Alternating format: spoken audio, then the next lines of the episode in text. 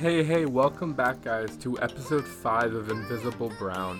So, um, sorry for the little bit of a hiatus. Uh, it's been really crazy with work going on and really trying to balance everything, but, you know, I'm really trying to find a schedule and figuring out the right time about when to upload these, what time the most people are going to be on podcasting sites, what time are is just going to be the best in general. So, Right now, I'm happy to say that we're live on every single podcast network that's pretty much available and popular right now besides iTunes. We're still waiting on the iTunes confirmation, but I'm confident that's going to come through within the next two or three days, really. So once that happens, I'm really looking forward to that. And I'm hoping that you guys can also notice a change in my microphone. So today, my roommate and I decided to upgrade and get a Blue Snowball microphone. You know, pretty simple intro microphone. I remember looking at YouTube intros and setups in um, in 2013 and seeing all these blue snowballs. So I probably just got dissuaded by the uh, by the brand, but it's whatever. You know, it's a good microphone. I'm really liking it so far. It helps to cover up some of my lisp and, you know, most of the inflections that are coming out. Built in pop filter, built in USB cable. Since I'm going to be doing a lot of tech anyway, I might as well quickly just talk about it for a second. You know, for $43 at Best Buy, it's a really good it's a really good option for someone that looking for really the ultimate package of being a USB microphone with also combining it with a pop filter as well as a really good, you know, microphone itself, really combining it into one package that can really just go on a desk anywhere without having to clamp it to something or without having to put it anywhere. Not sponsored by Blue Snowball. Otherwise, hey, if you're listening, and if you're one of the two or three people that is right now on the fifth episode so far, thank you. And uh, I'd appreciate a discount code. I'll take just a discount code. All I'm looking for. Anyway, so what I'm going to talk about next is a little bit a shift on a focus on what exactly I want to do and what I want to turn this into now that I have some proper equipment and I'm getting a grasp and a feel about what's working, what's popular, and what's going to do stuff like that. So I think on this podcast specifically, I'm going to be talking about three separate things and we're going to be having a structure to every one of these podcasts. So I'd ideally like to get the podcast out three times a week for a quality podcast. I think that's pretty reasonable for me to do while making it still like a good, entertaining quality video, uh, good quality podcast. And I'm also going to be turning all these podcasts into videos and uploading them on my YouTube channel. And so they're going to be having a little bit more content associated with them, whether it being like some sort of tech review or being something like that. All content will always be flooded to all my content. Uh, content revenues streams, which will be just YouTube as well as podcast sites. So you guys can always check those out here. I'm going to throw additional and bonus stuff on each of those sites to really keep it fresh and really keep it interesting. But, you know, love for you guys to check it out. So, another thing I really want to do is do YouTube. And I know YouTube is something extremely oversaturated right now, but it's something that's just really been my passion for a really long time and something that's it's it's what I do when I'm bored. Like I watch YouTube. What do I do when I'm always doing anything? I'm always consuming content on YouTube and I have a pretty good grasp and idea of what works, what doesn't, and what I think can be successful and what I think can work, as well as how to film certain things just simply through watching it. Um, I'm a pretty observant learner, so I think that's one thing that's really going to help me drive it through. But, you know, I really want to have a YouTube, but only focus it on tech. So that's going to be mainly tech reviews. It's going to be mainly news, uh, discussions and conversations, controversial ideas, uh, future of technology, a lot of stuff like that.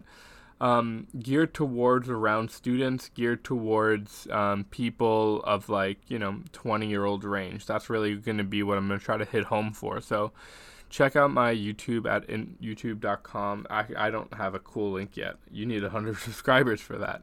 I um, just go Invisible Brown on YouTube and you should find it.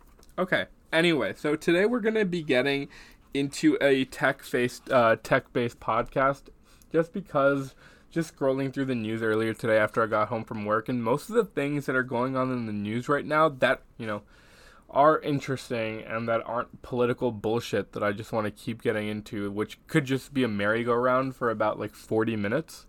I'd rather go into something that's a lot more ones and twos, and that's, well, technology. So, um, Okay, computer, don't do that again. It just did some weird thing. Okay. First thing we're going to talk about Facebook. Facebook, Facebook, Facebook. When you think they're going to be out of the news, they manage to fucking come back in at some time.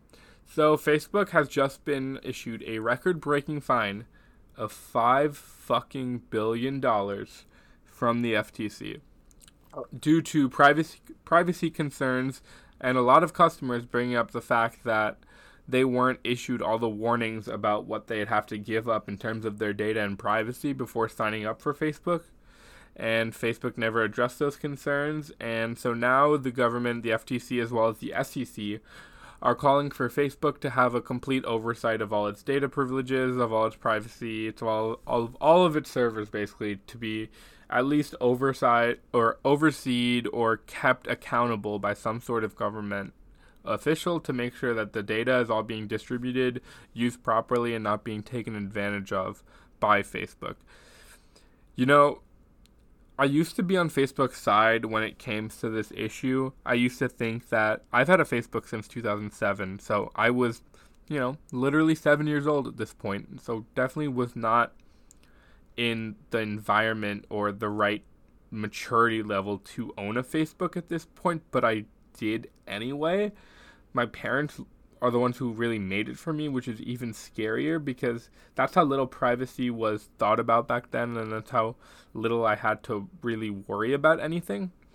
But with privacy issues continuing to plague Facebook, Facebook is really going to have to take a step back. And I know it's done its marketing campaign recently to really show that, you know, Facebook cares about its privacy and Facebook has done everything. But we've seen other companies shift their focus towards worrying about privacy. For example, Apple with their whole new Apple Pay system, as well as their whole new emphasis on their new encryption software. Apple uh, has changed their focus to privacy.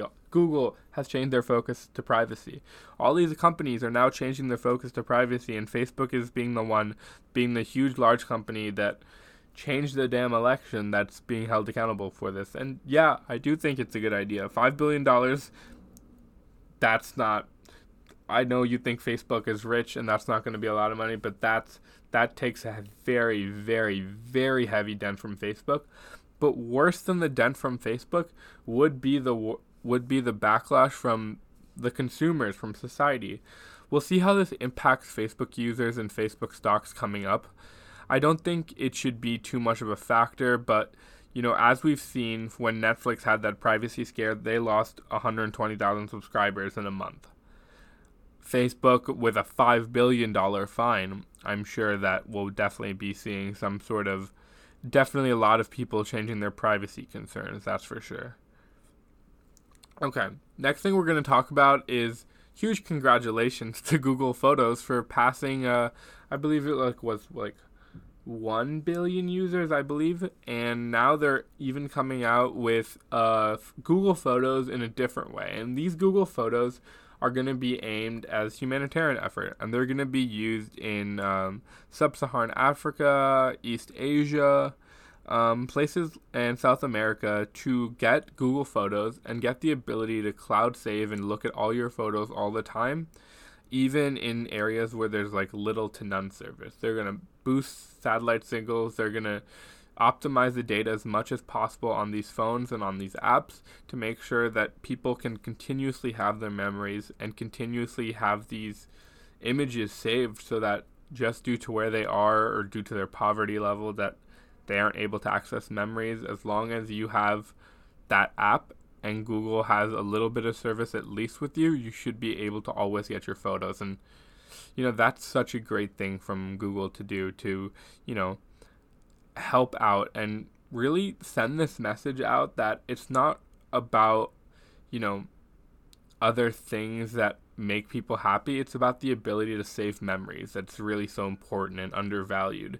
I know I still I still really miss the the fact that people now don't really have photo albums. We don't print out photos, we don't go to CVS or Costco and get our films of tape and get excited to look at how the photos came out and how they developed. I I really miss that, and I really miss having photos around the house of me and my friends and my family, and that would be something to cool to bring back. But now, that shit's even getting even more expensive. So anyway, technology is good sometimes. Technology is bad sometimes. But what do we do? We just sit back and we take advantage of the next new technology thing, which is like a computerized photo frame. But that's fuck. No, I'm not paying for that. That's that's no no. Okay. Anyway, so the last thing I want to get in today, and I wanted to save this for last because it is going to be a heavier topic, and you know, I've I've always had an interest in watching fighting from, you know, back in UFC. I think like when Daniel Cormier started first uh, establishing his dominance in the heavyweight division or light heavyweight division is when I really started getting the hang of things and really started to, you know, learn more about it. Watching then starting to go into boxing, watching Floyd, watching Pacquiao, watching Thurman, uh, now Joshua Klitschko. Um, you know, it's been a fighting. Fighting's a lot. It's a it's a fun sport to watch. It's uh it's very entertaining. It's something that keeps you on the edge of your feet because, legitimately, the injuries that these men are doing to each other, brutal as a kid, it was scary to look at these things because you see pure blood all over these people's faces and they're still going. They're beating the shit out of each other because they want to prove a point. They all have these motivations, these passions that drive them that they're not just doing it because they don't like the other person. In very few cases, and in very few cases is this successful in which fights are one based on emotions. Fights are calculated. Fights are thought out months in advance, take tens of weeks of training. It's a sport that you dedicate your entire life to, and you put your life on the line when you go out to the ring every single night. And boxing had to say goodbye to Maxim Dadashev the other day. Uh, I believe it was last night, depending on where you're watching this. So on July 24th. He he was facing Subriel Matias in last Friday's fight. It was an 11 round fight. Typical typical fight, but when you look at the fight, you can see this. Around the 10th round, you see Dadashev really getting tired, really his, his trainer is begging for him to pull out, ladies and gentlemen. His trainer is wanting him to stop, but he looks so out of it or and so engaged at the same time in the fight, he can't stop. There are some things in the fight that go beyond a referee's whistle or the sound of a bell, and that's gonna be uh, that's gonna be a fighter's will. And you know, he he fought hard. He he tried his best. He he lost in a TKO that fight. Um, his brain was absolutely thrown around the canvas for 11 rounds. He collapsed soon after he left the ring. If you, you look at the video, he, he clearly looks like he got fucked up from that fight in a in a in a big bad brain way. Um, he was only 28 years old. Guys, he was 28 years old and placed in a medically induced coma as soon as he collapsed. He didn't wake up. Um, this hit me hard because, you know, the fa- it's not only the fact that he died at such a young age and that's heartbreaking, but it's the fact that he he he he definitely knew in his head in some part of his head that it wasn't going well. That he was putting his his body in severe danger. His trainer knew it.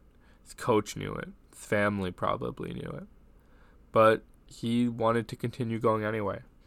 And having that sort of determination, that sort of will to push forward and be successful at something that you want is something so admirable, something so respected.